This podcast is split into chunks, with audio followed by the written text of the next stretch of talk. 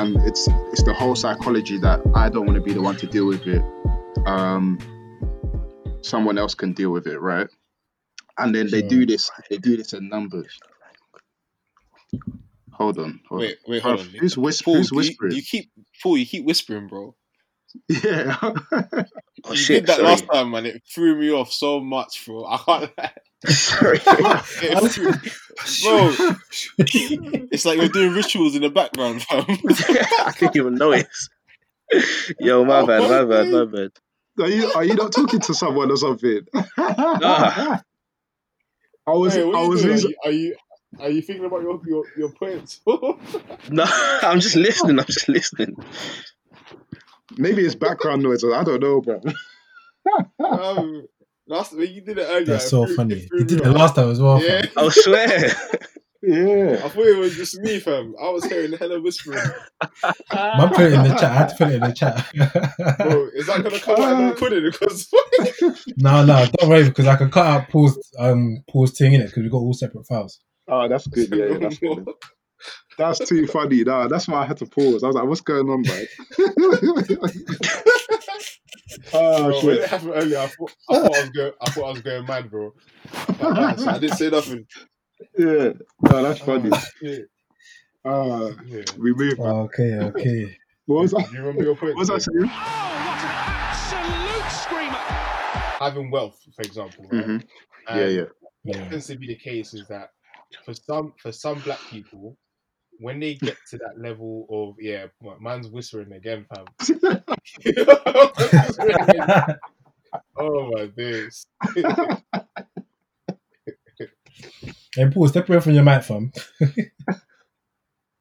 I, I beg, I beg you, just, I beg you, just mute it when, when you're not speaking. Yeah, yeah, it's muted, it's muted. All right, so no more, so no more. Um, I said, so he said, man's whispering again. Yeah, go on, Michael, go on. Screamer! You might see that video I sent into the chat.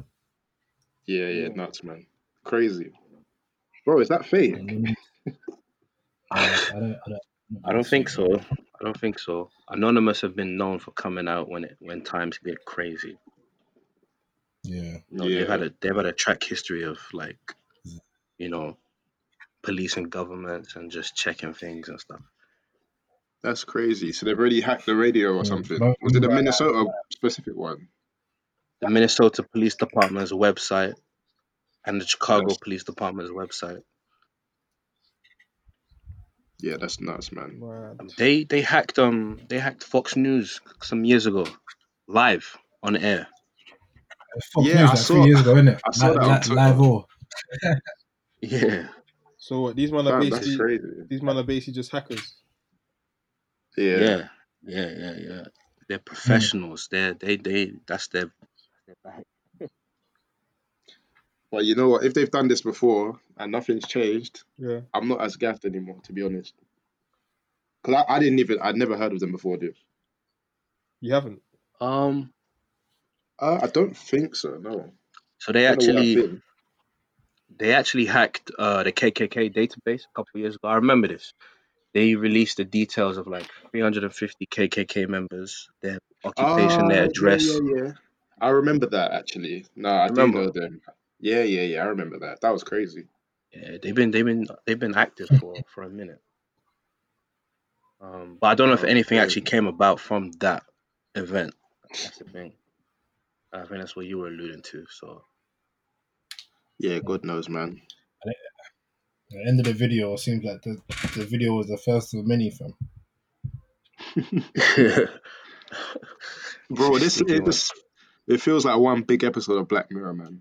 I'm telling you, this year is just—I don't know, man. Honestly, I don't know.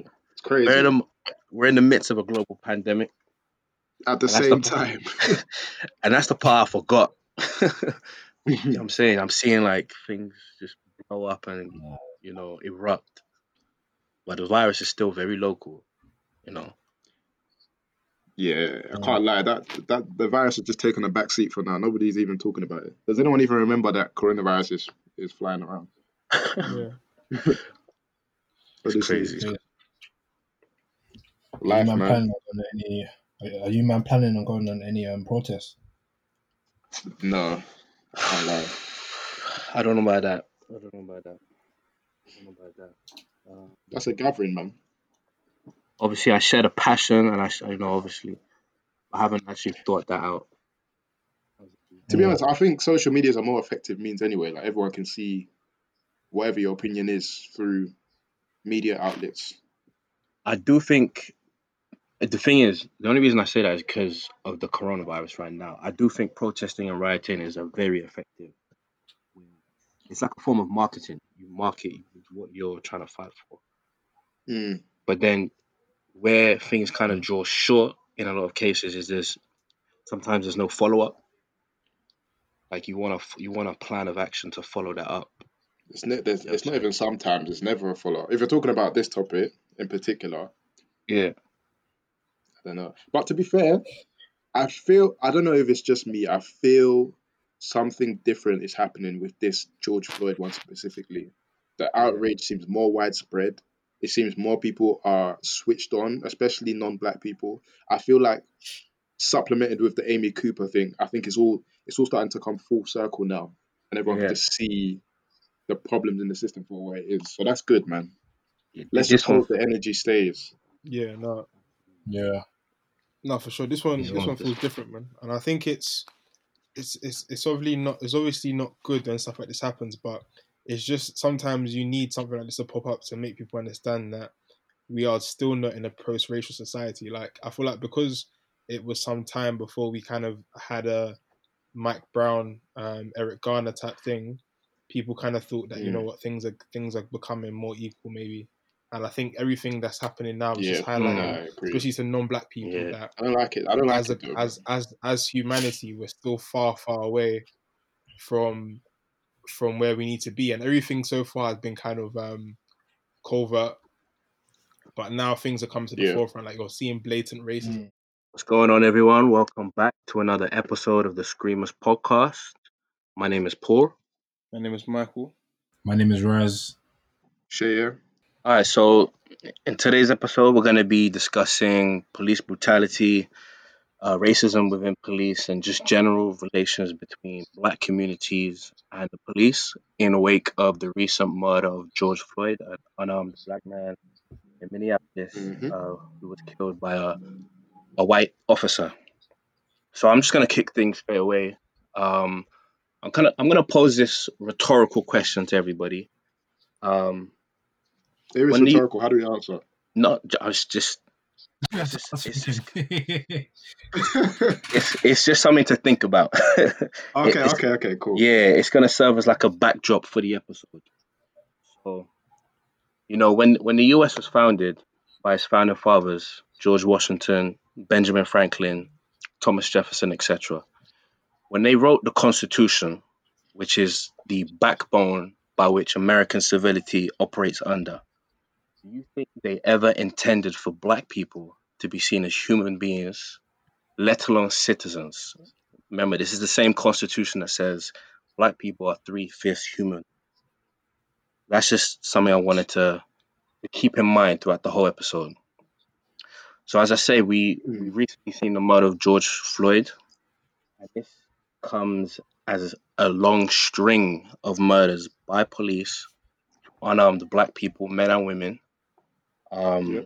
You know, there's been a long history of this going on, which you can date back to times of slavery. So, you know, during slavery, there were people who were employed as slave patrols. These people are not the slave masters, but they were a completely different role, and their role was to monitor and, pol- and police slaves who thought about revolting, who thought about uh, running away, and who tried mm. to organize other slaves in, in formulating a way to, to escape their, you know, obvious hardships. You know, these uh, these slave patrols would have pretty similar powers to what you in policing today. They would, because obviously at the time, slaves were seen as property. So slaves had badge numbers. So you would be asked, if, as a slave at the time, you'd be asked for uh, stop and searches. People, you know, slave patrols would search your your belongings. They would ask you questions. They would try and harass you. Um, mm. And if you if you study the sort of fugitive slave laws that were around at the time during slavery, you can see so many similarities to how black communities are policed by black by um by officers today. Mm. Kind of wanted to give that sort of historical backdrop you got for the rest of the rest of the episode. Powerful mm. introduction, bro. I like it. Powerful introduction. Sounded like Trevor Noah, man. Mm. So yeah, what do, what do we what do we what do we feel about, you know, that history of the way in which black people are policed? The history? As in, as in how black people police today and how it sort of how it's evolved into what it is. Uh, I, I I believe black people are obviously mistreated. I feel that they are treated as subhuman. I like the quote you said at the start, um, and the description where you said they're seen as three-fifths black. It's definitely still the case today, perpetuated by uh, various media stereotypes. And I feel like these killings happen because police know they'll get away with it, and because right. they, they, they know they'll get away with it because they know the system doesn't respect black people, and they know the system perpetuates only negative images and stereotypes about black people. And therefore, right. they they perform the actions they do with confidence. You know, Derek Chauvin or Chauvin, however you say the prick's name, he he had a he had an almost arrogant look on his face, man. He had a very... For the first time, I feel like this is one of those you actually see the expression of the policeman when they're committing their atrocity. And yeah. he just looked, he looked arrogant, and he looked at the people recording that, what are you going to do sort of thing. Um, yeah. And yeah. at this point, it's just it's just a problem. It just needs to change. It needs to change. It's it's it's it's so it's quite upsetting to me. I didn't even want to do this episode today, honestly. It's not something I want to talk about anymore. It's ruined my week, but it's a necessary conversation. Yeah.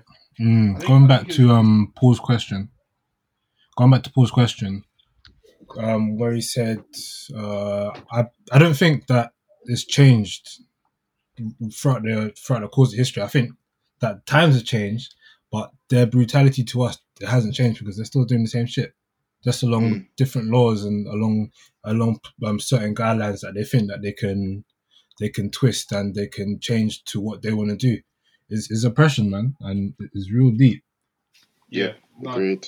For sure, I agree with that as well. I think, you know, your question was how how was policing evolved towards black people, and in all honesty, it hasn't it hasn't evolved at all. I think prior back in the day or whatever, the, the main the main idea of the the way black people were policed and controlled was to sort of oppress them and to prevent them from doing certain things, prevent them from occupying certain spaces, preventing them from having, you know, freedom of liberty, freedom of choice, freedom of movement, uh, in, in the way our white counterparts had. And if you if you relate that today, you can see that things things haven't really changed at all, man. Like, for a lot of black people, we still see the police as this force that is out there, which is not here to protect us, but it's here to oppress us, and it's here to, you know, cause us yeah. grief and cause us mischief, whichever wherever we go. Like, we could be, you could be a group of young, well-educated black men making changes, mm. doing positive things in society, making your money mm. the right way, you know, influencing people in the right way, and simply mm. because of the nature of your skin, you, you, you're you're you're never seen as what you really are to the police or to certain people. You're just seen as a skin color. You're just seen as another black man uh, with mm. a hoodie, another black man with Air Forces on, another black man with a gold chain or a gold tooth or whatever. Like, No matter what, no matter what we do, no matter what progression, no matter what leaps and bounds we make as people, as black people, sorry, we're always going to be seen the same way by a certain demographic. And mm. what's even what's what, what what makes it worse is that you have you have a police force in which um, a lot of the people who are in this police force are doing it for the wrong reasons, right? So if you think about the what what police is meant to be um, in in its um, natural sense, should I say, is the police police are basically civil servants who are here to act on behalf of the people, right? They're they're mm-hmm. employed by by the public, so in in in in in a way they work for us, right? But mm-hmm. you have you have certain police officers who, rather than, you know, having the role of a policeman for what it's meant to be, which is to protect people, they they are um they they use their role in the police force as a way to exercise power, exercise influence. A lot of them hold racial views, and they know that joining the police force is the only way and the most efficient way in which they can enact oppression and aggression and violence onto black people and mm. get away with it, because that's the case, right? You see a lot of these police officers over the course of the years who have literally assaulted, abused um, mm. black people um, on the street, and because they're police officers and they have a badge, they can get away with it. So even looking at myself, right? Not myself, sorry. If I was looking through that through the eyes of someone who was a white supremacist, someone who was a member of the K K K, right? And I thought to myself, what's the best way I can enact violence and hatred and oppression onto black people? My first answer would be to join the police force, because yeah, you know that you can do all these things and get away with it, because you know you could just make the assumption, you, you could just you can make the excuse that yeah he was resisting arrest, or you know I mm. feared for my life, sort of thing, and they get away with these things countless and countless of times, right? So the police force, I think people have said it, like the police force is the biggest gang out there, because even if you just watch the videos, the way that they they handle black people, the way they treat us when we're getting arrested. It's so inhumane, yeah. bruv. You literally, it's literally as if like you're on the play. You know, you know, in the playground in school where you used to like scramble one pound and stuff, and everybody's yeah. rushing each other. Yeah, that's yeah, literally yeah. the way. That's literally the way they treat black people when they arrest us and when they handle us, man. Yeah, um, yeah.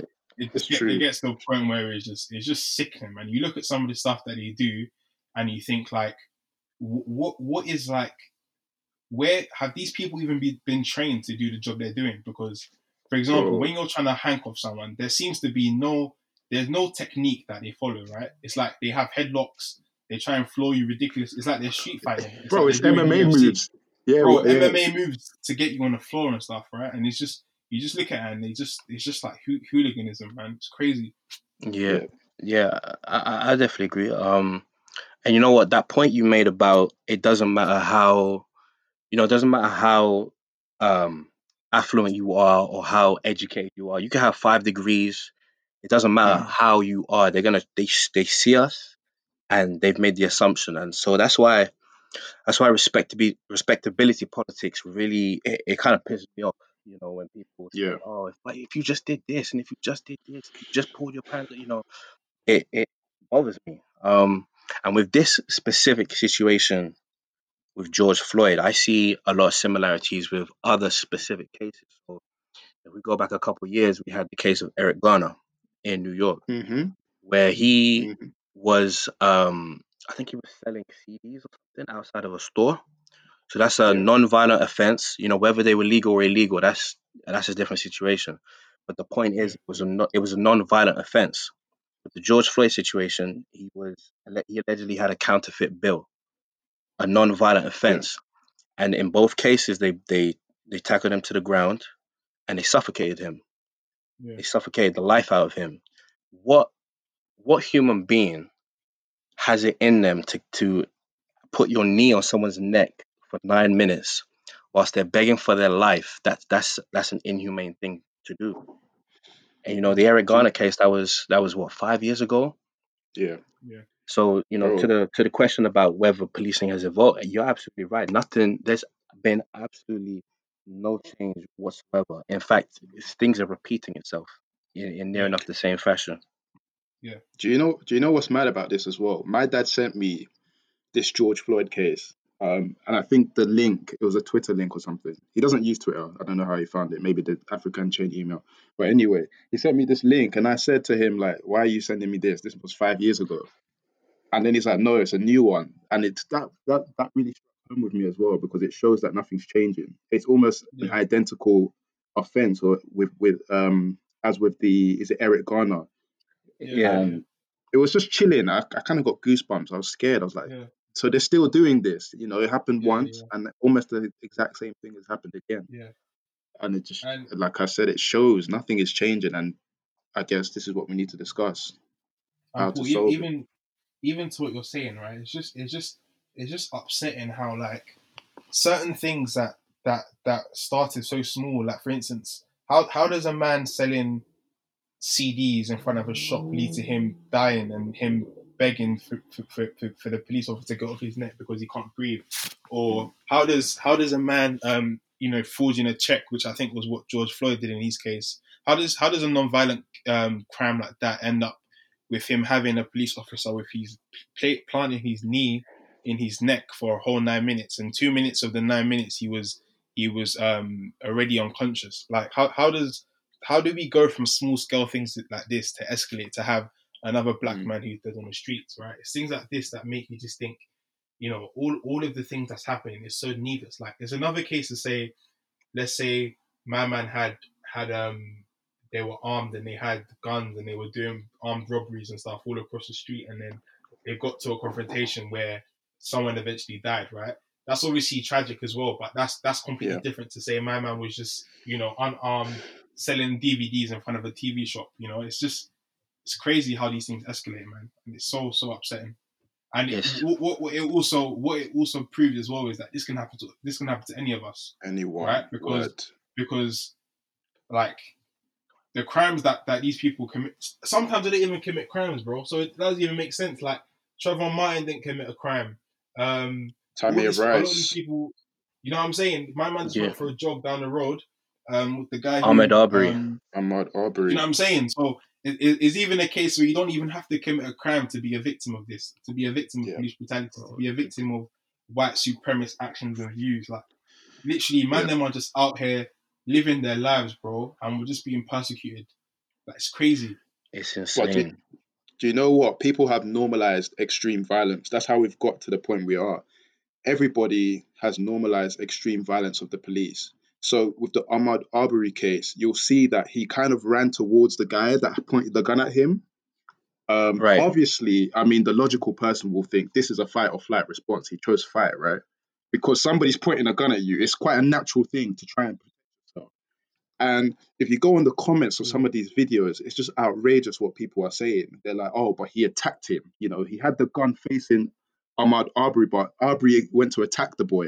Therefore, he deserved to be killed. So it's yeah. all about normalizing extreme violence as well. That really annoys me. It's the same with some of these cases. You've said um, selling a counter or having a counterfeit bill. Any minor offense doesn't mean that there's no justification for someone's life being ended because of that. And I don't know how we got to the point where people are normalizing and trying to defend police officers for what they're doing just because someone's committed a minor offense. And now it's only because of the Amy Cooper case where some people are starting to change their tone, because he, I believe, is a Harvard grad. He's just a really smart guy. He's a bird watcher. Um, and now it's like, hmm, there's actually nothing wrong with this guy. And he didn't do anything. Yeah. And his life was still at risk. If the police would have, if, if Amy's cries would have brought the police, he could have ended up dead. So yeah. Oh, yeah. Now, it's, and it shouldn't take that. It shouldn't take someone that's just so obviously innocent and didn't commit yeah. any minor crime at all for you to start to see the other side and see what people have been talking about for so many years. Yeah, yeah. Mm. for, for sure, even, for sure. You, sorry, just wanted to touch on the Amy Cooper case, right? Because the Amy Cooper case, I think the The reason why I think this was, was so shocking for me and maybe for a lot of people was because of how relatable the context of, what, of of how it happened was, right? So these people were just in the park, and, you know, we, we know what happened in the case where, you know, she had her dog on leash and whatnot, and then she basically called, yeah. she, she called the police. I caught this African-American man. I'm going to tell them you're an African-American American man and you're abusing me and you're, you're, um, you're threatening me and my dog, sort of thing, right? And I yeah. think the reason why this was so relatable is because, you know, you just see a black man who was doing absolutely nothing wrong, and you see a white woman, a working, uh, a middle-class white woman, actually, because she was actually very senior in one of uh, um, asset management firms in, in New York, right? Yeah. And, you know, some a lot of people talk about how, you know, we live in a post-racial society and they don't see race kind of thing, but this was a woman who was in a was in a predicament, not even a predicament. Well, to her, it might have been a predicament, and she mm. knew simply by, you know, this guy's race and the color of her skin, how she could use that to her advantage and use use race uh, to weaponize against him, and to eventually mm. put him in a position where he would probably be fighting for his life, right? Because she's yeah. she's not said this. The fact that she said this, she it means that she's aware of the context and the relationship that black men and black people have um, with the police, right? So she knows that if she calls the police, it's going to be peak for this guy, right? And the fact that she was able to weaponize that and use his race mm. against him in such a way, I think was very damning. And and and it, and it just shows that people who say they don't see race clearly do see race. Of course. Yeah, that's something, that's something Amy said, right? Yeah, it's funny because even when you're seeing this now, you're seeing that the only reason this has come to the forefront of people's minds is because it's been videotaped, it's been it's been caught on camera. But if you take it back to like the Central Park Five, let's, let's exactly. just say if that was put on camera, nothing that that whole scenario would have yeah. been. I believe it would have been it would have been completely different. But the only fact that the, yeah, yeah, that yeah. people are catching this on camera, so this has been happening throughout throughout the last let's God knows four four hundred years or yeah. let's, let's just throw back like fifty nine years, whatever. This has been happening, but the only reason why this has come to the forefront now is because we have the technology to share and expose what's happening, and that's what is happening now. So we we are going along the right yeah. directions, but it's just a mm. bit wayward. I don't even know what to say. Yeah, yeah, yeah. And mm. just off on that as well, it's crazy how, like, we, we as you said, we have camera phones and things are te- televised and stuff, and we can record things, and stuff is still happening, right? Police Policemen mm-hmm. are seeing camera phones in their face while they are brutally assaulting black people, and they have no fear. It's like they know they're, in, they, they know they're untouchable. Right, so mm-hmm. if if, we, if we're living in an era now where, despite the fact we have physical evidence of police brutality, of police using excessive force, and there's still no repercussions for that, imagine what it was like ten, twenty, fifteen, thirty, forty, fifty, sixty years ago when you yeah. know, we were in the streets and there was no cameras, there was no iPhones, there was no social media, no Instagram, no Snapchat, mm. there was no way to document these things. Right, and I think I think the the, the, the a, a key a quote that's been floating around this past week was the Will Smith one where he said, Um, race, race isn't. Um, sorry, what did you say again? Like, racism isn't getting worse; it's just being televised, it's being recorded. Yeah, it's just, right? being, it's just recorded. being recorded, right? And it's yeah. crazy, man. Like, it's just, I, I, I don't know, man. Sometimes it's it's too hard to fathom. Like, I feel like sometimes when you start to deep these things, you just it gets it gets very overwhelming and it gets very upsetting.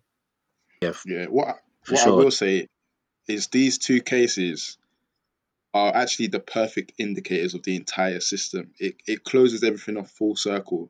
The white privilege, especially with Amy Cooper and Chauvin, because they were both on camera, yeah. and it, they were both very smug. That's the one takeaway I had. They were very smug. The, uh, Amy Cooper said, "I'm going to tell them there's an African-American man harassing me." And he even yeah. said, "Look, you do that." She's on camera. She doesn't care. She's Yeah, yeah. She's so she's so brainwashed by her privilege that she thinks she's gonna get away with that, even though it's caught on camera. She yeah, thinks yeah. the system the system will still protect her regardless. And this isn't a, a stupid person, by the way. She went to Chicago. That's an Ivy League university. Like, she's well educated, uh, yeah. to the point where this privilege and this um, racist mindset, it just it pollutes any sort of common sense. It's just so absurd to me. I don't understand. Someone yeah. like her that's actually intelligent still did still did what she did, knowing she's on camera. That's crazy. Yeah, yeah, yeah. yeah. Knowing crazy. that she has knowing that she has like employers, you know, at yeah. a multinational asset management firm. I think the firm has like I forgot the name of the firm, but it had like five Franklin billion, something. Franklin Franklin, Franklin Tem- Templeton. Yeah, like five something. billion assets under oh, management. Five billion. That's a public like that. that's a publicly listed company. And what was interesting, yeah. the the the little um what's it called? I wouldn't say silver lining, but the little bit of joy from the whole situation is that obviously she got suspended, and then I looked at the company's stock price the day after, and it went up by like six percent. So I was like, oh, um, I just that said, you funny. know what? When, when when you do the right thing, good things will come to you. You know yeah. what I'm saying? So I, off, the, I, off the back of that, obviously I don't know if it's causation or correlation, but it was just funny to see that afterwards. Yeah, yeah. That's true. I, I just wanted to add two things. Um. To, to what uh, Shea said about Ahmaud Arbery. I, I don't know if people know this, but you know how it was a father and son situation? Yeah. The father yeah, was an yeah. ex-police officer. I don't know if you guys know that. He was a police officer. Yeah, yeah, yeah. Ex. Yeah. Um, and the second thing, you guys, you know, talking about um, cases being televised and recorded, mm. it's, it's very, very important because going back to this George Floyd situation, they uh, they lied and initially said that he was resisting arrest. There was a yeah. nearby restaurant where he were where the where the event happened that recorded everything, which showed not only did he not uh, resist arrest, but before they pinned him to the ground, he was handcuffed in the police car, and they were beating him up in the police car whilst he was handcuffed. Yeah. None of this would have come out. You know, none of this would have would have been known had that not been recorded. So, yeah. you know, the fact that things are recorded, it's it's a very um you know, it's a very yeah. it's a very important part of the puzzle. Yeah. And now the we've got to this... they, they still don't care that it's been recorded though, which is what makes it even more. It's like the, the race, the institution racism and, and the white privilege and the white supremacy is so entrenched that they don't even fear being caught, because they know that despite the fact there's evidence, physical evidence, right? When when all of this is tried in like court or whatever, they're not going to be um, prosecuted for it, right? So yeah, yeah. it's just it, it's just crazy. Like as I think someone mentioned it before, like just the level of arrogance mm. and the, the self-serving, and uh, mm-hmm. it's just it's just ridiculous, man. It just it just it just shows you how entrenched all of this is into the system. So the fact that you know you can be caught red-handed and still get away with it, it's like you're above the law and you're untouchable because I'm white and he's black. That's literally yeah. how it goes. Yeah. So and then there's then there's the complicit ones as well, right? Yeah, yeah, yeah, yeah. yeah. Oh. So that's uh. now, and that was actually in the actual case itself. So you know, there was Derek obviously had his knee on on George's neck, but then you yeah. see the other officer, the other officer, he's just standing there, yeah, watching, yeah, yeah. seeing this guy being killed, and he's not doing anything about it. You are a law enforcement officer. You're meant to serve and protect. And if you can see someone's about to die, you yeah. should intervene and do something about it. You know, the, yeah, if you listen yeah. to the video, there's civilians around screaming at the officers, he's about to die, intervene, do yeah. something about it. And he just stood there. Yeah. Yeah. So, yeah. You know. And and and I think this is this is one of the, the, the, the key things that have come about from, you know, all the protests and all the uproar that's happened over the past week, is that there's a lot of emphasis being placed on people, non-black people who have been silent through all of this, right? And you mentioned the police officer who stood who stood by and they watched my uh, watched George um, being killed, mm-hmm. right? And and I think there's something called the um, complicit middle, I, I think it's called, right? And in a sense where in, in everything that happens in society, whether it's racial tensions, whether it's, you know, things that happen in the Holocaust, um, all these things, whether it's apartheid in, in South Africa or whatever, You also, you obviously, you have the people who are at the far end, like the extreme racists, the, the white supremacists, and whatnot, and then you have yeah. the people on the far left who are very, you know, they're they're anti-racist, they're against this, they fight for justice and whatnot, and then you have the people in the middle who, you know, maybe it doesn't affect them as much, or maybe they feel like they don't have a voice, um, or they feel like that's, even if they do speak out, like nothing's going to happen, right? These are the people yeah. who are in the middle who are, in a sense, the most guilty of it all, because, you know, they, yeah. they see, they know that what they're seeing is wrong, right? But they mm-hmm. actively refuse not to make, not to take action. And I think it's good that a lot of the, a, a lot of the focus over the past week has been to, you know, our non-black people, our non-black counterparts who, you know, say they're not racist, but at the same time, they're silent when it comes to, when, when it comes to, when it comes to time of justice, right? Yeah. And I think yeah. Yeah. These, these are a certain group of people who actually needs to stand up and be accounted, and, you know, take take take responsibility and accountability for what's going on. I just because, wanted to jump on that. Oh, go on, go on, Michael. Yeah, yeah. No, I was just going to finish, because it, it's not it's not only the, the issue of race is not only down to black people to fix this stuff, right? Because mm-hmm. at the end of the day, right, we're living in a system that was built by and built for white people, right? So yeah. re- re- really and truly, if if we're going to have active change to, if we're going to actively try and change this, right, it's going to be white people. We need the support of white people to change this as well. It can't just be us who need to change. Right? So, yeah, one hundred percent. Yeah, man. It shouldn't just be down to us to, to fix racial tensions, because everyone has a part to play. Yeah. I did some thinking about it, and it, to me, right now, it seems like an unsolvable situation. So this is what it, this is an outline of the whole process for me. You have the stimulus, right? So in this case, there's the Amy Cooper and there's the George Floyd being killed. That's the stimulus, and people get outraged and annoyed at this. Black people get outraged, they get annoyed, they go on social media, they campaign, um, they talk about the fact that it's unfair, it's there's systematic racism, et cetera. White people who will say they are non-racist, non-racist, and they don't see color, will not speak on the topic.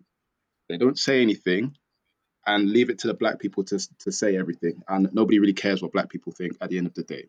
Now, the black people in the country and the surrounding area, so we're seeing it in Minnesota now, they get annoyed at the fact that nobody's commenting and nothing is changing. So then they and and they feel attacked. So they start to attack back and riot in a form of self-defense because they're scared that the police are going to kill them. And the people who are supposed to be allies, the non-racists, don't help. So as I said, they get aggressive, mm. they riot, they fight back. Then it fuels the racist. The actual racist will now say, look, look what they're doing. These these animals, they're so violent. This is why the police attack them, because the police are scared that these people are so violent that they're going to end the policeman's life. Therefore, the policeman shoots first. And then that's the next stimulus, right? Because the, yeah. the, the police are scared. They're, they're scared because of this stereotype that black people are so aggressive. They're always rioting. Then they kill them. That's what happened with Philando Castile. The guy, the guy just got so flustered and just shot the guy. He just shot Philando for no reason. And yeah, then that's yeah, the yeah. next stimulus. That's yeah. the next stimulus. And then it just it just keeps going in like an unbreakable cycle. Yeah. And the the key aspect of this is the compl- the complicitness. Is that a word? Well, the complicit people are are the key aspect of this, because if you remove that part of the equation, I don't think the rioting would happen. Yeah, if you just yeah. have public figures talking about it and expressing their concerns, so black people feel loved and protected, or at least cared for by by somebody that's not a person of color. And yeah, yeah I think that's, you know, I, I think it's just an unbreakable cycle until we deal with that aspect of it, which is the non-racist. Don't be non-racist, be anti-racist. That's what's been flying around now. Yeah, yeah. A lot of people think because they're not racist that that's enough, bruv. Like, man, man are just out here thinking, you know, I'm not racist, so, you know, I don't have a part to play, or, you know, I'm doing mm. my bit kind of thing. But fam, check check your parents, fam. Check your family members. Check all the people around you who you know are racist. Like, there's more, there's more to yeah. it than just being about yourself, man. Like, you have a bigger role to play in all of this. Yeah. yeah. So, uh, with with the with the situation that we've just seen with George Floyd, now we've got uh, an arrest, and he's been charged with third degree murder.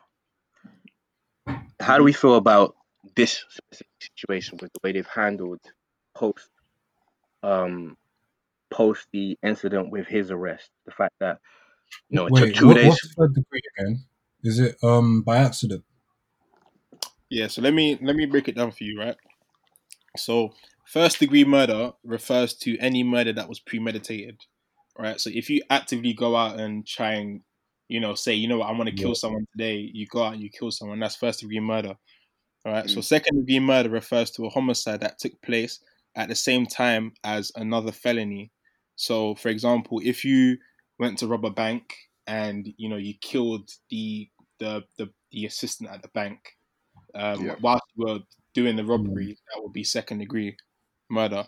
Okay. And third degree murder refers to death that takes place when the original intent was simply to harm the victim, right? So basically, off the back of that, what they're saying was, with this Derek Derek Chauvin, or however you say his name, um, mm. he he basically, so they're charging him for this because they feel like he intentionally meant to hurt George Floyd, um, George Floyd, Floyd, sorry, which mm. we can all say he did, and then by by by by virtue of, you know, trying to trying to hurt him, he ended up killing him. Um, so nah, man. Know, you guys I so... yeah. I, yes, I, I don't think that's third degree. That that to me sounds first. It should be first degree. He wanted to kill the man. The man said, "Please, I can't breathe. Please, mm. please get off me." At that point, you know you're killing the guy. If you wanted to harm him, you'd take your knee off. So it's first degree. Yeah, man. yeah, yeah. Ridiculous. Yeah. I think I think a, a vital piece of information when it comes to answering that question is the fact that George and Derek knew each other, and they'd known each other for seventeen years because they worked as bouncers at the same nightclub in Minneapolis. Yeah, oh, they'd known so, each other, and so yeah. in my opinion, I think Derek had this out for him. Um, yeah. Whether he decided he wanted to kill him that very day, I don't know, but he saw that he he could use his position in authority to kill him. Oh yeah. And oh, the fact yeah. that his knee was on his neck for nine minutes. Yeah. Um, as you as you mentioned before, he he was he had passed out already. Oh yeah. And then yeah. and the knee was still on there for, you know, right, uh, all minute, of that added two and a half minutes or something. Exactly. So when you add all of that yeah. together, uh, that is clear as day premeditated murder to me. Clear as day. Mm. Mm. Um, it is. It is for sure. So, you know, the situation we have right now is that only Derek has been charged, but there were three other officers involved. Yeah, and, for sure. And no action has been taken against them. So, you know, how how does that go about? You know? Don't. I'm just thinking about these lot, and I'm just thinking like, don't don't you have any mercy? Like, isn't there like just an ounce of mercy like within your soul where you have your you have your knee on a man's neck, right? Even even in the Eric Garner case, right? There's five of you on top of him. You have him in a chokehold, and he's literally screaming. He's screaming for his life. He's saying, "I can't breathe." In both cases, I think even George Floyd was calling for his for his mum in that situation, right? Yeah. So a man is a man is saying that, and there's not even one ounce in your body that's that so says, "Let me show mercy. Let me just ease up a little bit." Like, he's on the floor. You know, someone was holding his legs. Um, he was he was handcuffed behind his back. Like, what what harm was he literally actually going to... And there's five of you around him as well. So what harm is literally going to come to you in that situation? But it yeah. just it's just it's just pure pure evilness, pure evilness.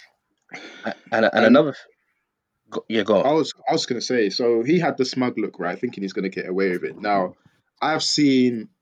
This is the problem with social media. I don't know what's real, what's false. I've I've seen an autopsy report flying around where they were like, oh, he had a lot of um, pre-health conditions. So he had, I think, some sort of artery problem and heart disease or something like that, which they were saying contributed to his death. Like, that was the main issue, not that somebody basically choked him to death.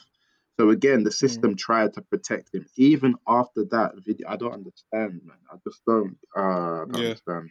It's just making me. But ever since, bro, ever since COVID, they've just been banging up this underlying health issue shit, man.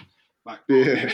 even, even if, even if, even if you had an underlying health issue, the, the matter of fact is, if he, if, if, if my man hadn't have been, have put his neck or his knee on his neck for nine minutes, he would still be alive today. Yeah. Right. So whether he had a pre a health yeah, condition yeah. or not is irrelevant, right? If I get if if I've got um if I've got high blood pressure or I've got um I've got a weak kidney and someone someone someone shoots me in the head tomorrow, right? And you can say because I had I had high blood pressure that that's what led to my death. It does it doesn't make sense. The two are no. irrelevant, you know. Yeah. So it's just it's just another thing where, despite the fact that there's hardcore evidence that he's done something. There's always, there's always, the system is always finding a way to, you know, put the blame on the, the the victim in these cases, you know. With that being said, uh, has, I'll pose this question to everybody: has anybody here, obviously we're all black, has anyone here had any personal experiences with the police that they want to share? That, you know, resonates in a, in a similar fashion to the way we've been discussing what's going on. Um, not me personally, no. I've actually been, no. I guess, one of the lucky ones. With myself, I can say that I've been, I've been stopped um, uh, mul- multiple times by the, um, by the police driving a car in it. I can say I've been stopped with Paul and I've been stopped with Michael before in, in, in the car. Um, in America, I went mm. to America in like twenty fifteen, going through customs. They stopped me because um my Muslim name. And I'm black. They were asking me questions like, um, they pulled me to the side. Mm. I went through customs. They said, oh, "Can you come to the side with me, please?" Put, put, um, took me into a room. They were saying, um, "Have you ever been to Pakistan before? Uh, have you ever been involved with aliens?" Oh, all of this God. nonsense. Like, just because I'm black and my name's um, Abdul Razak. Like, come on. And then that can even link in with why I got stopped with Michael. Um, because I was driving. I mean, it's clear, you know, clear. Yeah, like why? Why? Why I was driving? I, I think we were driving to Stratford with Michael. Yeah, I was driving to Stratford with Michael to link link up with the man in a minute, and um, got stopped by an Asian and a and a white guy saying that they looked at my name and they saw the person driving the car and they said, yeah, let's let's let's stop them because it, it doesn't match up. Like, there are black people that have Muslim names. Like, it's it's not.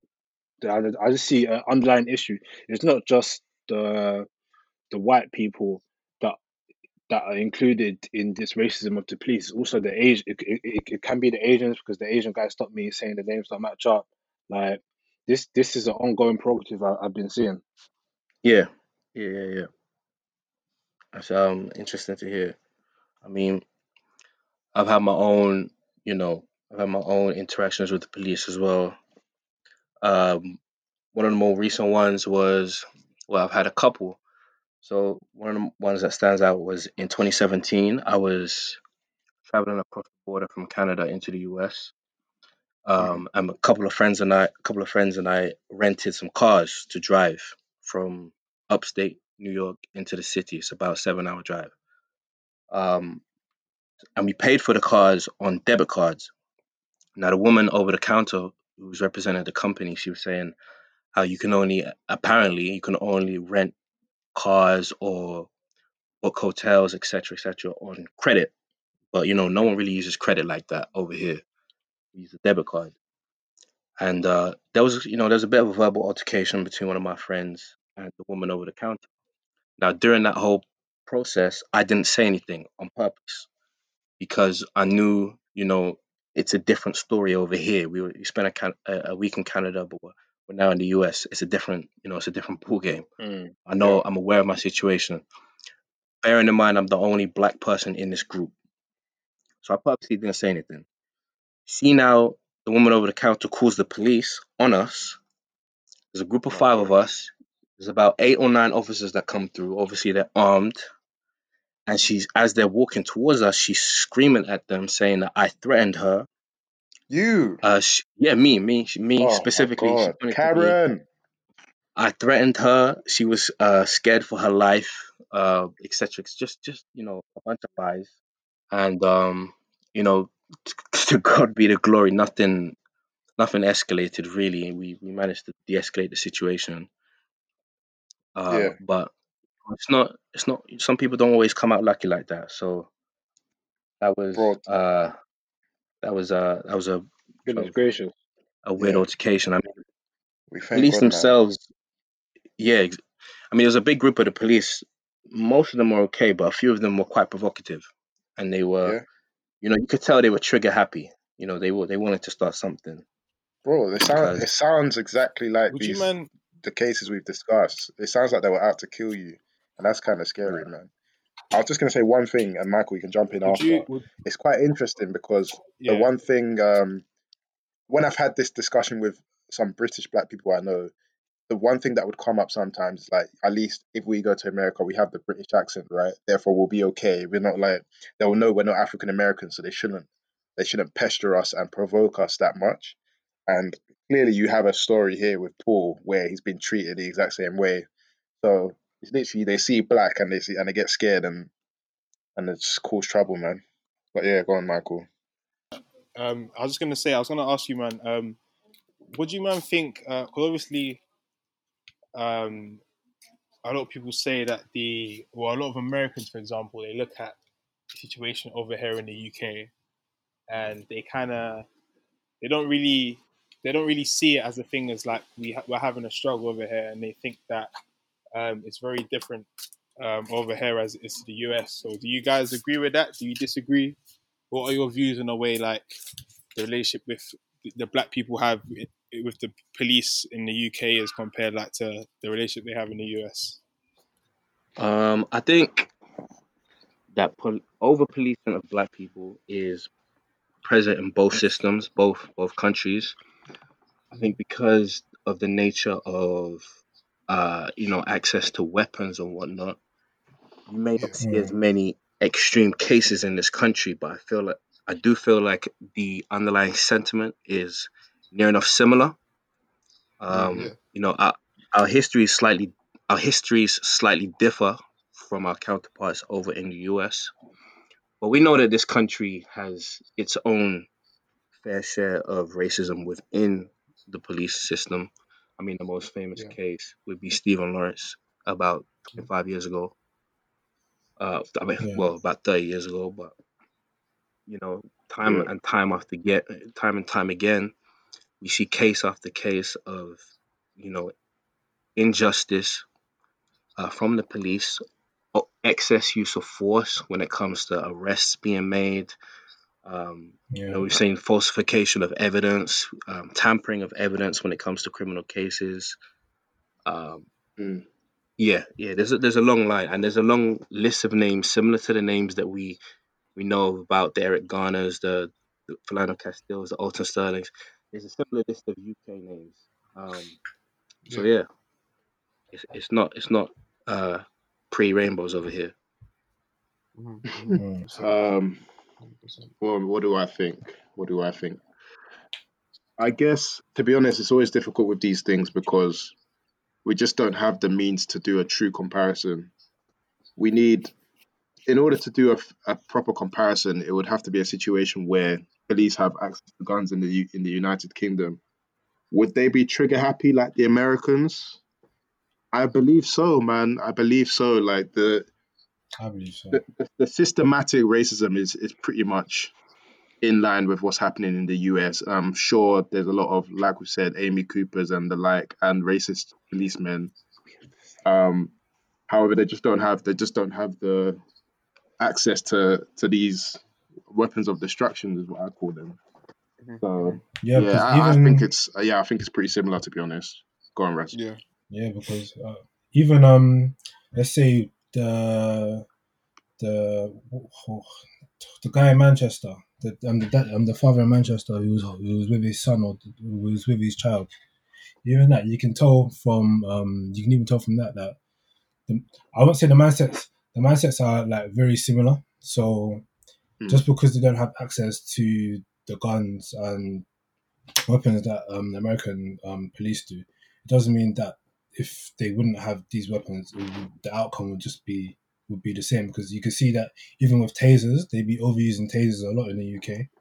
Yeah, I can, I can say That's that from true. a first-hand point of view, because even in, in in uni, you had some house parties, police would be coming in with tasers. Like it's, it's crazy. They love to overuse their power. They always think that they are the police think they're the oppressors, man. That's what I believe, man. Yeah, yeah, mm. yeah. No, I I agree for you guys, man. I think the the major difference is simply the fact that over here, guns aren't used as frequently, so the amount of fatalities that you do have um, are, you know, considerably less compared to the U S, for example. Um, but I, I think mm. it's, I, I think it's, it, it's, it's an interesting one because, you know, for example, a lot of people in the U S will sometimes look across the U K and think that, you know, everything is rosy over here and, you know, like we don't really experience racism over here. And as Paul, you've mm. said that there's a lot of historical context to why the situation in the U S is slightly different to us. Um, to a large extent, a lot of the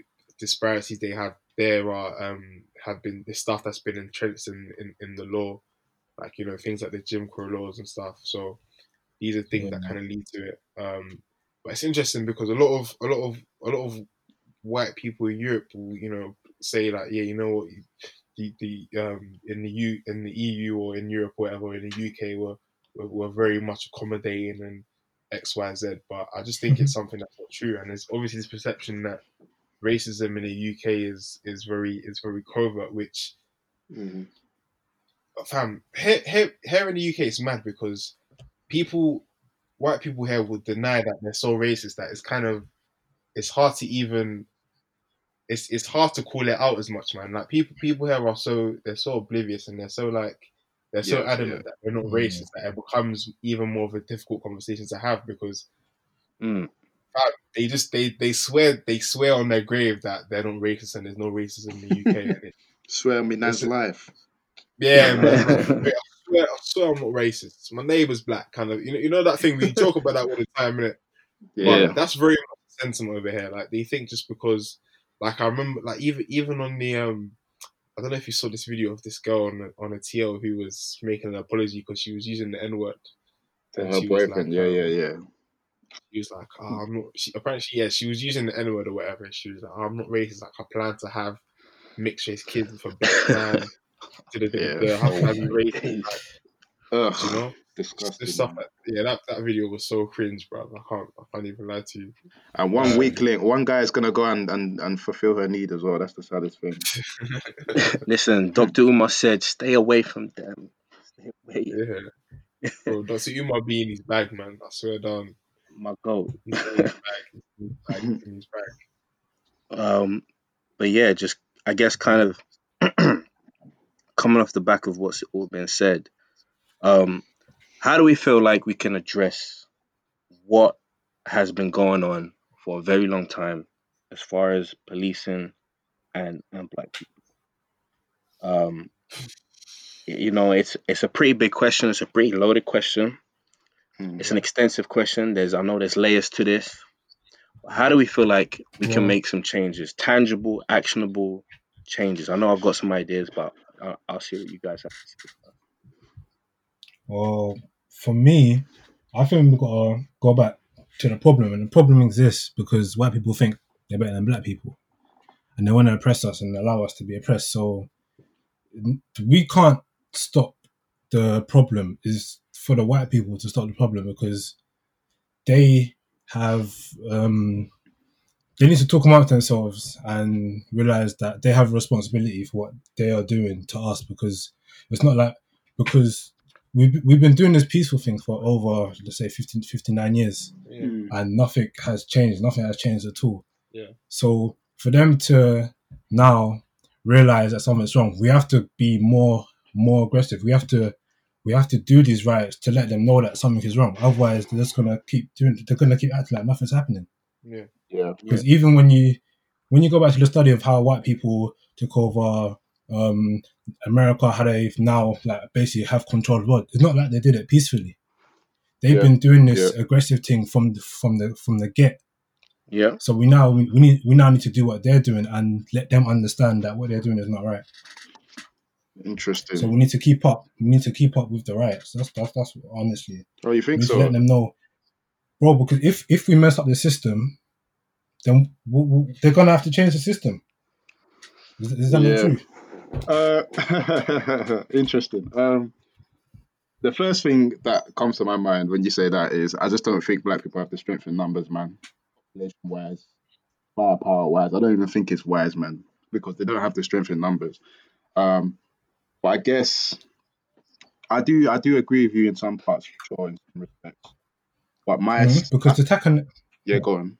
To to tackle an extreme, we need to do an extreme. You can't attack an extreme with non-extreme, because it's not going to work.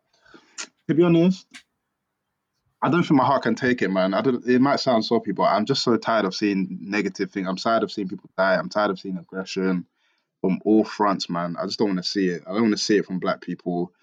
I feel like if they riot, all it's going to do is is fuel the racists further. It's what I said. It's part of that cycle. The racist people will see that and say, look, you see, they're aggressive. This is why X, Y, Z. This is why they're oppressed. This is why the police are scared, and that's why they kill them. And you're just going to perpetuate stereotypes further that the media and the system already does enough, in my opinion. So, so I don't not, know about so, that. So you're not you're not an advocate of the the riots and stuff. The like rioting. That. No, I'm not. I'm not. 'Cause it, and the thing is, I'm a very. I go off stats and I go off empirical evidence. Like, we've seen this happen so many times, and at the end, at the end of the day, we're still we, we we come back to square one every time. So it's clearly not the solution. Okay, so like, if it's not riots, then what? What can you do to show that something's wrong? I'm glad you asked, Raz. Um, so what I think, Doctor no, what I think is a lot of. The, the biggest problem for me is the ones that are non-racist. I really like this term, non-racist versus anti-racist. Um, mm, mm, mm. The complicit, the complicit non-racists that accept black people. They're friends with black people. They love the culture. They love, yeah. they love mute. They love the music. They love the food. But when it comes to speak up about issues such as yeah. George Floyd, such as Amy Cooper, they're silent. And it's it's the whole psychology that I don't want to be the one to deal with it. Um, someone else can deal with it, right? And then they yeah. do this. They do this in numbers. But yeah. when these people that you love, that you want to break bread with, that you want to have a good time with, are getting killed in front of your eyes, you don't have anything to say because, oh, I'm not racist. I'm non-racist. It's not about not being racist now because there's too many people that are racist. What you have to be is anti-racist and join hands with the black people that are complaining, that are peacefully, hopefully, in my opinion, and that's when it will start to change. Now, yeah, yeah. I would like to see it from the average white person, but in my opinion, the most powerful, loved actors, sportsmen, um, ex-presidents, whoever white people love in abundance and who white people listen yeah. to, they're the ones that need to speak up the most, because it's that's the only way it's going to change. If you riot, if you riot, the racist will say um, that black people are aggressive, and this is why people like the murderer, the, the policeman that murdered Philando Castile, this is why they're scared. So that doesn't work. It doesn't work. And how, how are you going to get these non-racists to be anti-racist? Mm-hmm. How are you going to um, get these non-racists to be anti-racist? To be anti-racist, it's about educating. It's about educating. I think there's a lot of posts flying around that I know for a fact some some white person somewhere who is currently a non-racist will read and start to understand. There's a lot of posts I've seen, like what white people can do. I've seen posts about what being complicit means, what white privilege is. People don't. A lot of people still don't even know that yeah. they are privileged. You know. Um, And it's, it's just it's just it's educating.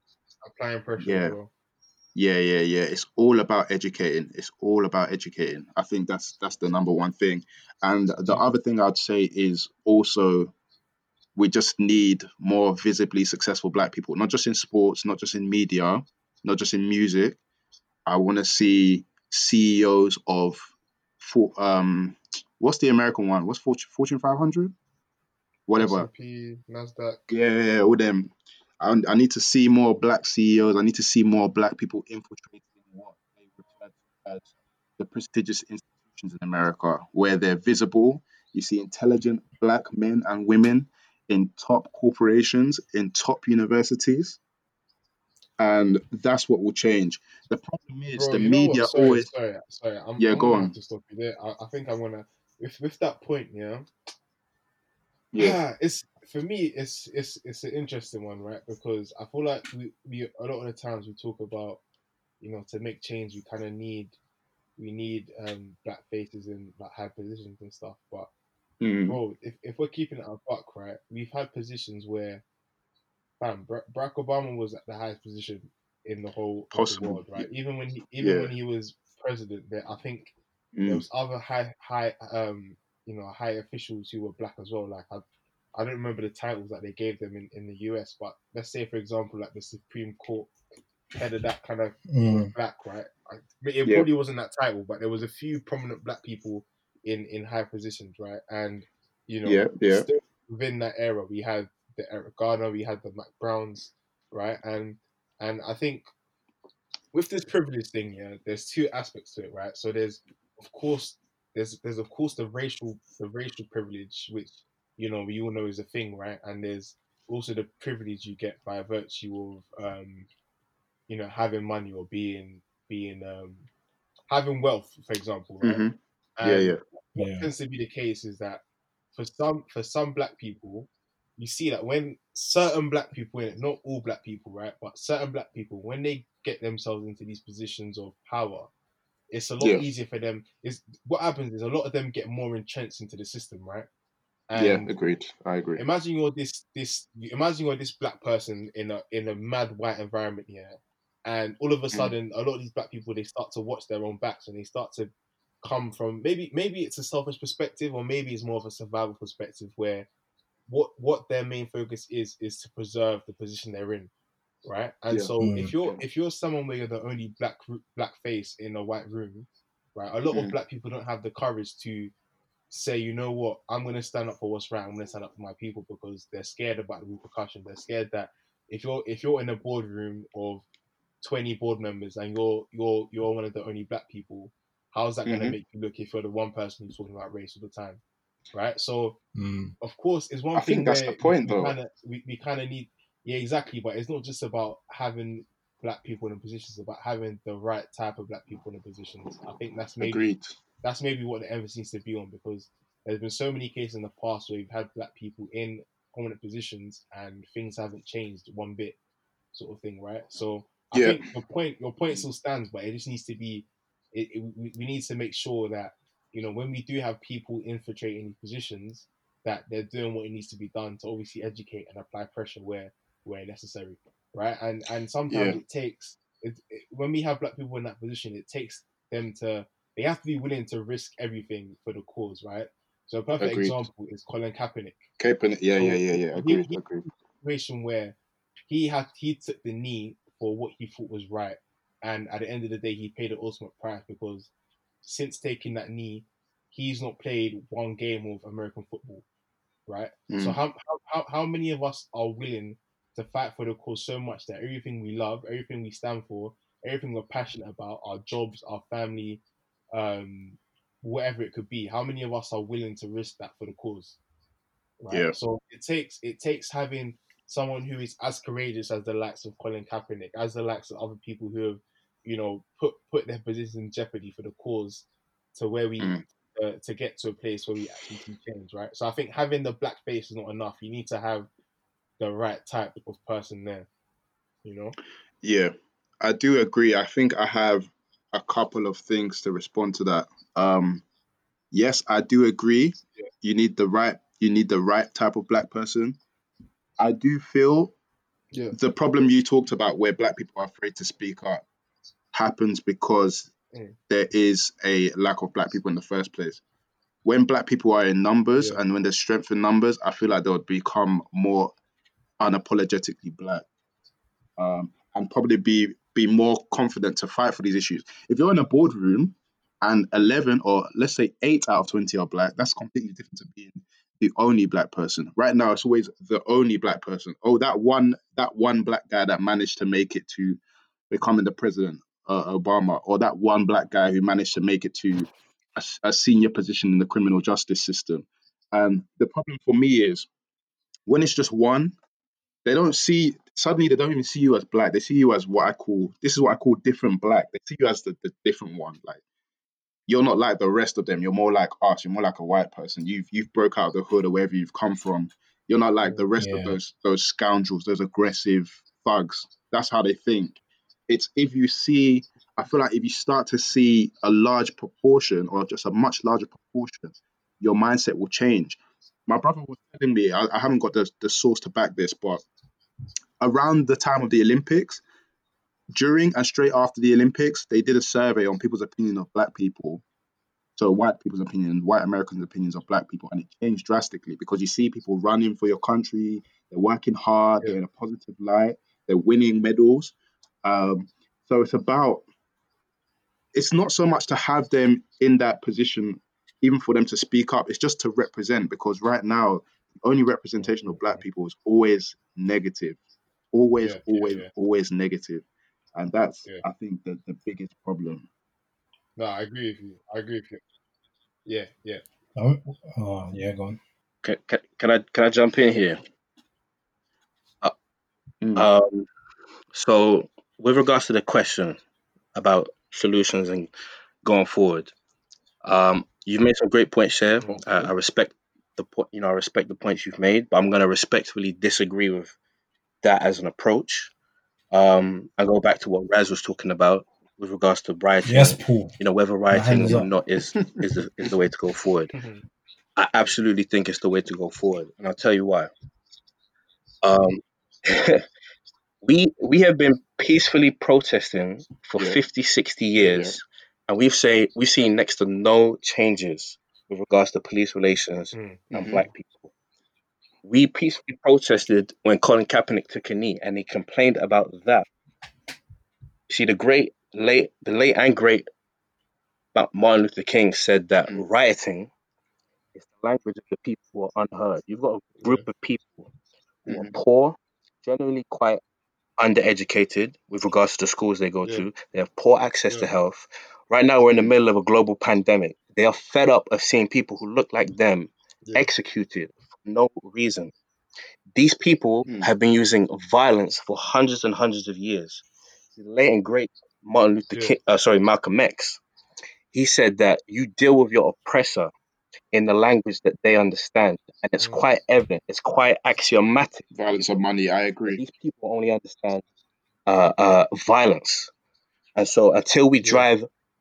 Until we drive violence through to the point where we're changing law, we're changing federal law yeah, yeah, yeah. as to how policing is done, as to how police programming is done. And I'm going to get into all of that with this response.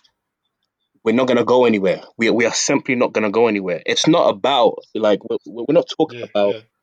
you know, black people in high-flying positions. We're talking about simply respecting our humanity to the point where we can stay alive. You know, America promised these people, when they freed them, you know, you're going to be given respect, uh, uh, liberty, freedom, and the ability to live in peace. And they have failed on that promise. Can so, I just jump in there? Go. The, the general racist white person, right? Why are they why are they more respectful to people of Asian descent, for example? Why do you think that is? Do you think do you think Asians used violence at some point, or is it because they're in more respectable positions? Because I'll t- I'll, t- mm. I'll, I'll tell you the answer to that is because they fit the model minority the the model minority um uh, concept. I agree. Is, I'm gonna do X, Y, and Z so that the white man sees me in a certain light. Um, and so they play up to that respectability politics. You shouldn't have to. Mm-hmm. You shouldn't have to have to, um, you know, warp the way that you live your life to be seen as a human being and to just simply exist. We're talking about existing. It's not even about like, you know, yeah, it's, yeah. it's before we talk about occupying high-flying positions and infiltrating the system in X, Y, Z, uh, you know, corporation. You know, people are talking about, oh, the uh, these people are looting and these people are doing blah, blah, blah. If yeah. you actually watch a lot of the videos, because I've been following a lot of the videos, there's a lot of undercover police people, mm. white undercover police, who are, who are uh, you know, setting buildings on fire. They're setting institutions on fire. Merchandise and, and inventory can be replaced, but black lives cannot be replaced until they, they understand that. I don't think people should stop. Right now, you've got you've got mm. this guy sitting on a third degree murder charge. We just we just discussed that it should have been a first degree. Yeah. What's going to change if we just say, you know what, we'll accept that third degree murder charge yeah. and we'll let these officers just go by? I mean, yeah, that's that's just kind of what I wanted to go off top. As far as actual change, I think even, this even on that. So before you move on from the violent stuff, right? So yeah, you can come back in. But one thing I'll just say is, even me personally, by nature, right, I'm not, I'm not really a violence kind of person, right? I'm not someone who, yeah. you know, quickly choose violence as an as an option. But if you look in, if, if if you if you look in history, right, everything everything that was worth fighting for, there was some sort of yeah. violence that had to take place, right?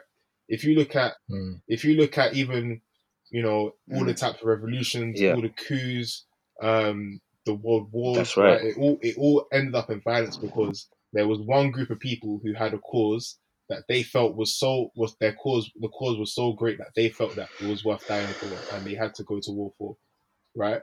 So if like if if for example in the World War or in the Cold War and stuff, you can go to war because of sim- simple ideologies, yeah. right? Let alone like being physically murdered, but it's ideologies about like the way of life and the, the kind of way that you you all live in a system. If you can go to war for that, then how could you not go to war for the bare fact that your people are being killed just for the, the, the and being mistreated simply because yeah. of the, the the the color of their skin, right? When you start to look at when you start to look at stuff in that perspective, you realize that actually fighting for this, going to war for this, being violent for this is something that is one hundred percent commendable. Right, and at the same time, I feel like people are dealing with a lot of pain and they're dealing with a lot of hurt, and mm-hmm. I feel like there's no people. People should have a right to express that in the way that they feel they need to express that, you know. And as Paul said, right, looting and stuff like this is merchandise that can be replaced. These are multi-billion, million-pound um, enterprises that, you know, in the space mm. of a week, they're gonna they're gonna restock, they're gonna repurchase this, right? I think it's less mm. about it's less about the actual looting and whatever it is, the, the the physical, tangible assets, and it's more about expressing that you are fed up of the way things are and expressing that you can't you're, you're, you you you can't let this thing continue any longer, sort of thing, right? Mm. And if peaceful marches aren't gonna aren't gonna work, if I'm if if taking a knee is not gonna work, then bro, what what what else is there for me to do but you know what I'm saying? Like even even even yeah. in, you know, African Caribbean backgrounds, right? Your parents would say, if, if you don't hear, you must feel, sort of thing, right? Mm. These these these are these are just the ways that people have been brought up as, as to how they can make a change. And me personally, I don't I don't really feel like I can argue with them on this. But yeah, one hundred percent. Yeah, absolutely. I'm, you know what? I'm I'm so glad you brought up historical events, because history is our best teacher, is our number one teacher when it comes to these things. I'll give you two cases, one with a, yeah, a violent yeah, approach, yeah, one with a non-violent approach. You had the Haitian Revolution. The Haitian people were fighting for their freedom. Um, and they used they used a violent approach, and they were the first independent black country from colonial rule before any of the African countries got their independence in the eighteen hundreds. If we go back to two thousand three, when George Bush and Tony Blair were going into war in Iraq, you had one of the largest peaceful protests ever recorded in history in this country. Yeah. One million Indeed. people protested yeah, yeah, in yeah. London for them to not invade Iraq, not invade Iraq. And what did they do? They invaded Iraq. Iraq. You, you fight your oppressor in, with what they understand. So that's what yeah. that's what I think people should do. It should be, I think there should be a bit more. It should yeah, be a little yeah, bit yeah. more organized, and um, there should be a strategy with it one hundred percent as far as how you, you actually demonstrate on the streets. But absolutely, if, if that's what they hear, that's what they hear. As far as actual, you know, things that we should be pushing for, these, these are some of the things that I have I have in mind.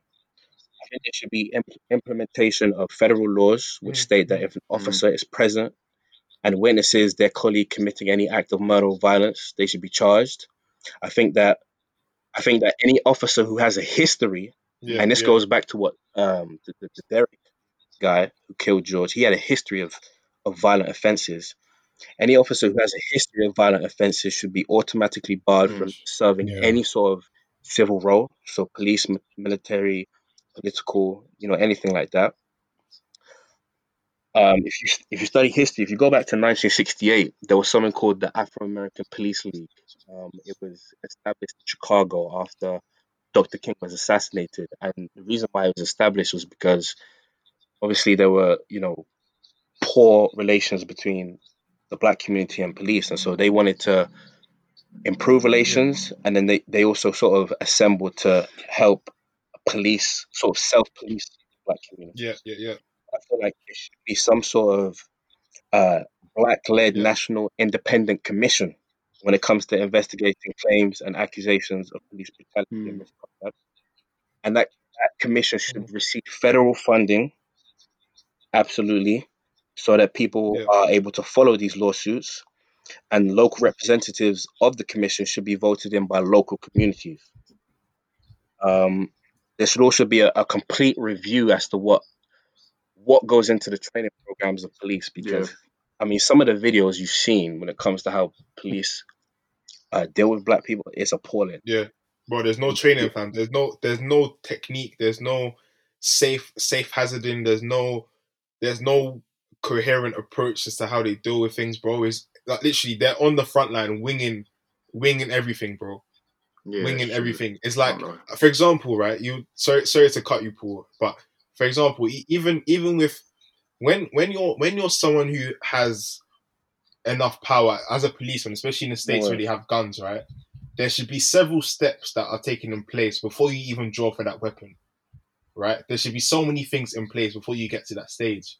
But countless of times we're seeing videos in which the weapons are being drawn so quickly and so early without mm. any present threat, right? And and and for me, it's just. What, what what I can clearly see, even even besides, and this is this is maybe one of my solutions, right? It's just that even if you step if you step away from the whole racial aspect for for a second, these yeah. officers look like they lack any sort of training whatsoever, right? Mm-hmm. And if you look at a lot of them, they they are so when they're on the job, they all look so nervous, bro. It's like, like for example, you know, sometimes when you see people on ends or you see people in movies that they have guns, right? And they're so excited to use the gun, like they're they're trigger happy. Yeah. This is exactly how it looks like these police officers are, because it seems like they have no training, right? And so it seems like as soon as the second that they have one split second of, um, you know, um, that they're unsure of what's going to happen, or, you know, they can't see something, or man is drawing for, I, I don't even know, like, especially the cases where someone's in a car and they're trying to pull over, or maybe they're trying to undo their seatbelt. Before you know it, man's taking ten shots to the chest, yeah. right? So, mm-hmm. so I think the first thing is just the fact that these police officers seem to have no sort of training whatsoever. A lot of them are fit and on proper to hold to to even to to to hold a gun, let alone be a police officer. And and and I think there was there was a, a, a skit or a comedy sketch. I think it was by Chris Rock or it was by um either Chris Rock or Dave Chappelle. I can't remember. You guys must have seen it, where where he's talking about how um it's about Black Lives Matter. And it's about how, you know, people say that not not all not all cops are racist. That is only a few a, a few bad apples, right? Hmm. And he was basically saying that there are certain jobs in the world where you can't afford to have a few bad apples because the consequence of having yeah, that is yeah. it, it can be so great. And the example yeah. was that if you're if you're an airline company like EasyJet or your British Airways, right, and one of yeah, your yeah. pilots, one of your pilots is, I don't know, let's say he can't drive a he can't drive the plane properly or he's unfit to drive, and all of a sudden you say, oh yeah, but not all of our pilots are like that. But that's one pilot who, if he makes that one mistake, there's two hundred fifty people in the aircraft. That's two hundred fifty people, two hundred fifty lives that are lost because you have one bad apple. It's the same thing when I you have a police officer who, yeah, yeah. was it Dave Chappelle? It's, it, it's the same. So. It's the same. It's the same example where you have police officers who have so much power in the fact that they're able to hold and possess a gun and use it as they please. You can't afford to have bad apples in that in that certain environment. Same way when we have, you know, when it when it comes to things like teaching. Um, when we have teachers, right, they all have to do some sort of D B S check. You make sure they don't have any sexual, um, sex, sex uh, they're not on a sex offenders list. There's so many things you have in place so that these children are safeguarded, which is what you said earlier, Paul, about, you know, if there's any police officers who have prior convictions or they have any tra- track record of being violent, then you don't allow these people to go on a police force. You you you make sure that they're dispatched straight away. It's the same it's the same sort of thing that needs to happen with the police force. And right now, it doesn't seem like that's the case. It seems like any old person who applies for a badge gets the badge, and, and they get no training, and they have a gun, and they can just use the gun how they please. That's how it looks like yeah. to me. Yeah, definitely. Because because this Derek officer, he had eighteen citations against him before this George case. So he was known to be, I mean, a, a psycho, to be honest. He's basically a thug. He's basically a criminal. He's a criminal. He's worse than he's civilians. A, he's, a, he's, he's a criminal on the street with a gun and a badge. That's it. It's ridiculous, man. It's, it's, it's ridiculous. So yeah, I, I think even even even for me, when it comes to solutions, I think there's there's two levels to it, right? There's there's a level which you've, you've just discussed and, I, and we've, we've mainly said. I, Paul, I don't know if you finished your point, by the way. Um, um I mean, there were... There, Sorry? Go ahead, bro. Go ahead, bro. Go ahead. Then I'll, I'll come So I, I was I was speaking about how, yeah, so a creation of a union for police officers against police brutality and misconduct. Um, I think they should exist to support officers who are involved in drawing attention to acts of police misconduct and fighting against the culture of silence and enablement, uh, which obviously exists within the culture because, you know, we saw the video of the second officer just watching on as Derek was abusing. Yeah, yeah. Um, so there, there should definitely be, I guess this kind of echoes with what Shay was saying about being complicit.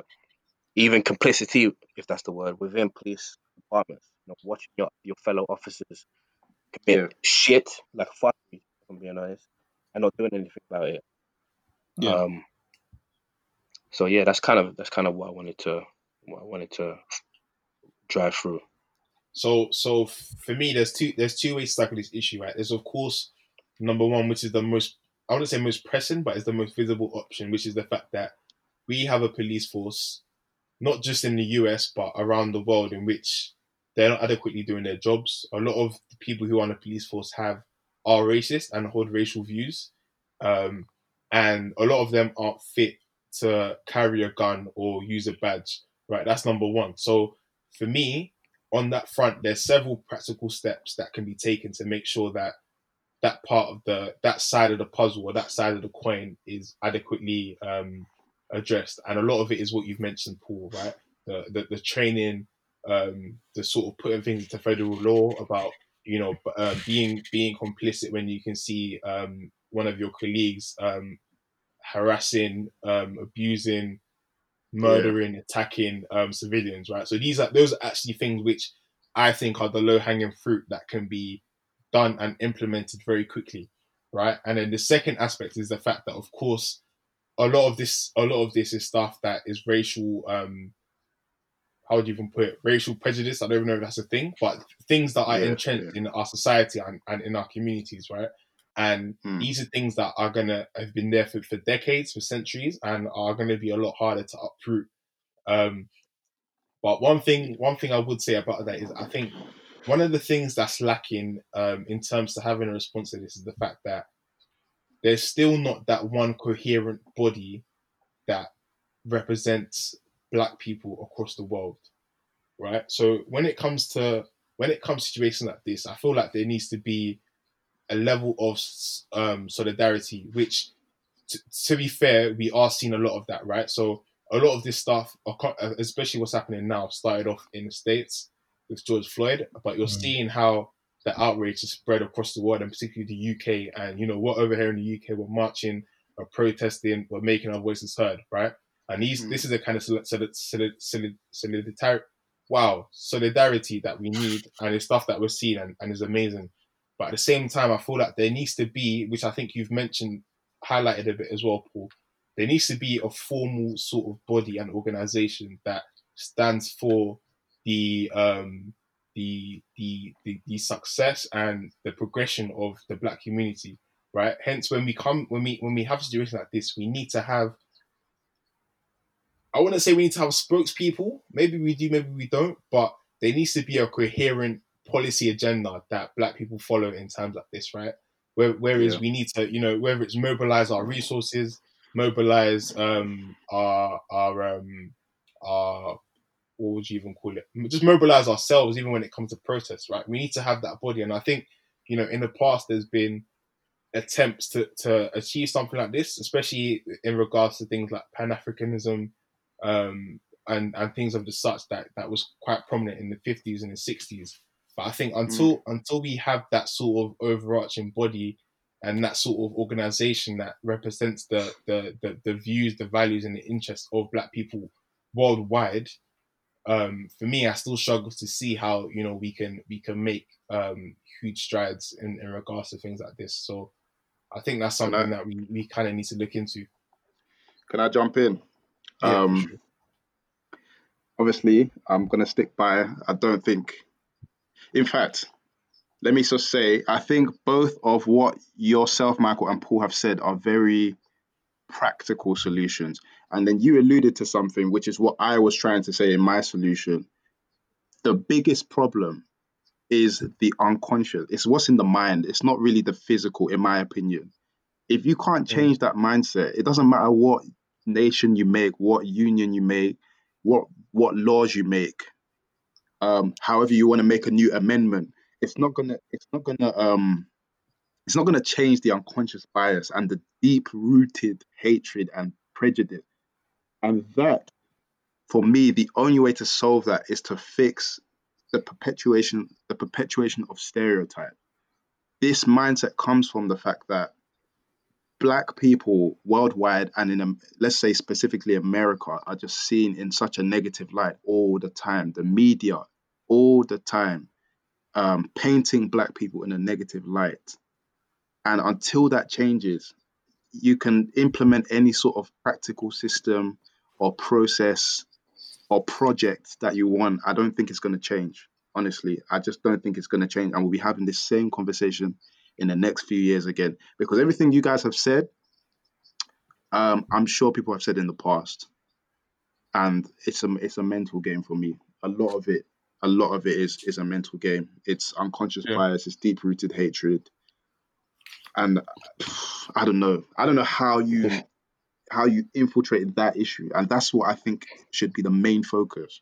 I think yeah. I, I hear that. The thing is, thing my my my kind of answer to that, or just kind of understanding of that, is people who are like the people you've just described with that mindset, they shouldn't be joining the police force to begin with.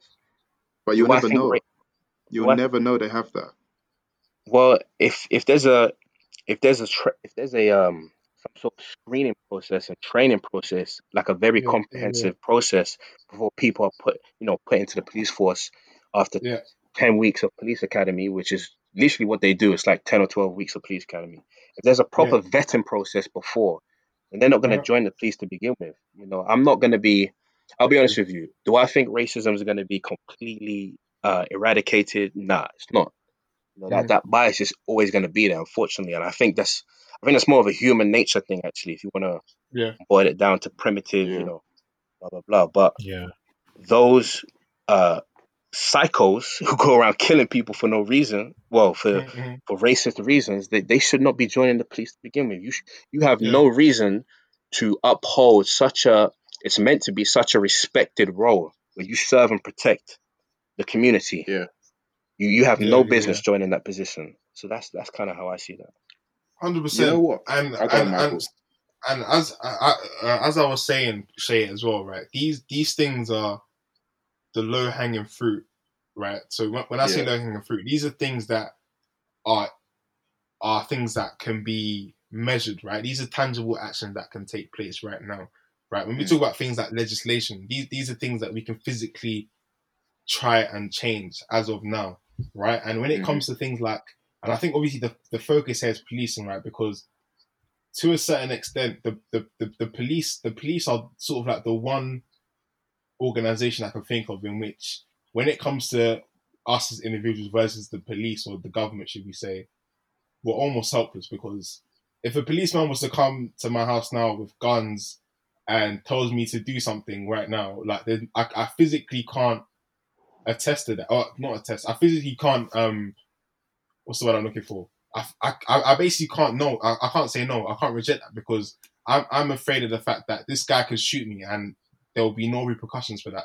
So he can literally do what he wants. He, he has that much power over over me as a black man, right? So if if we if we can do things that kind of prevent the wrong type of people entering these these positions of so much power, then it's things that we can physically do that kind of limit the effects. Of course, racism will still be there, but the more you can limit, as you said, Paul, psychopaths running around with a badge and a gun, claiming that they're protecting us, when really and truly they're just, you know, living out their fantasy of har- of harming and abusing black people. Um, then mm. I think that's something that should be done. Yeah, mm. that's fair enough. Yeah. You know what? I can think of one foolproof solution, and there's only one, I think. Mm. And that actually is to leave the West and prosper in Africa. Yeah. I think I think that's the actual solution. Because imagine if Africa and all of the African countries were not as corrupt as they are, and they ha- and they utilize the resources available, it'll be the next China. And at that point, African Americans would go back, uh, Black British people would go back, the parents would go back. And you're in an economy. You're it's in. Not feasible, though. It's well, it's not. But this, I'm just saying, this is the only way. Because I'm telling you, if Africa starts to prosper, racism will end. Because you guys said yourself, you need to talk in a language that they understand. And for me, it's two things: it's violence and it's money. Now, if you can make them money, and if they can do trade deals with you, they don't give. They don't care about the color of your skin anymore. And moreover, they can't discriminate against you because you're not in their country. And also, a lot of these countries will start to fall apart because I don't think they realize how important their multicultural society is. England's football team mm. won't be as good as they are. America won't be winning all their medals in the Olympics. And then they'll start to realize, hmm, maybe these people are contributing a lot to these societies. If we talk about the U K, a lot of it's ethnic minority. So anyway, I digress. But I'm just saying that if if Africa started to prosper and everybody went back, especially the brightest minds that are all leaving Africa to come to the West, up. Racism won't exist, bro. I'm telling you. Or maybe, maybe they'll still have this unconscious bias, but they'll break bread with you and they'll do, they'll do trade with you because you have money and and power. Africa should be the most powerful nation on this earth, and it's not. Yeah, no, it's it's it's it's a deep one. I feel like we can we can probably have solutions and, you know, do the pros and cons for each and go all day about this, man, but.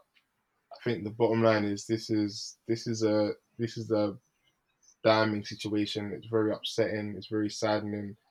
Um, yeah. It breaks it breaks all of our hearts. I mean, even though like America is a different country to here and it's thousands of miles away, I feel like it, it resonates so deeply with every single one of us, especially as young black men. Um, yeah. So, boy, man, like it's it's it's it's, it's crazy, but. I think one thing that kind of strikes to me when I was, when I was watching some of the protest videos is I saw uh, it was a white woman who had a sign up and she said, "I'm sixty-six years old and I can't believe I'm still processing this shit." Mm. I thought that was, I thought that was, you know, quite striking. Yeah, I mean, she's been through all of it, right? Since the, what, sixties? Yeah, I mean, there's going to be people yeah, older than her who were protesting through M L K's assassination riots mm. who are protesting still today. Yeah. Um. So, yeah. R I P to uh, George Floyd, man. Definitely. Word. Rest in peace. Praise to his family as well. Um, I think we'll, we'll I think we'll wrap it up here, yeah. Thank you guys for listening. It's been a, it's definitely a touching episode topic. Um, you know, right now, you should pray that people can get through the, the current situation. It's quite crazy out there. Mm-hmm. But uh, yeah, hit us up with a D M, an email. We're on the socials. That's at Screamers Pod, both on Instagram and Twitter. Screamers Podcast at gmail dot com. Um, on the email, you know, if you've had any experiences mm-hmm. with the police, if you You know, get involved. Use the hashtag. That's hashtag ScreamersPod. Um, yeah. You know, we can't wait to can't wait to see you guys again in the next episode. But until then, see you in a bit. Peace.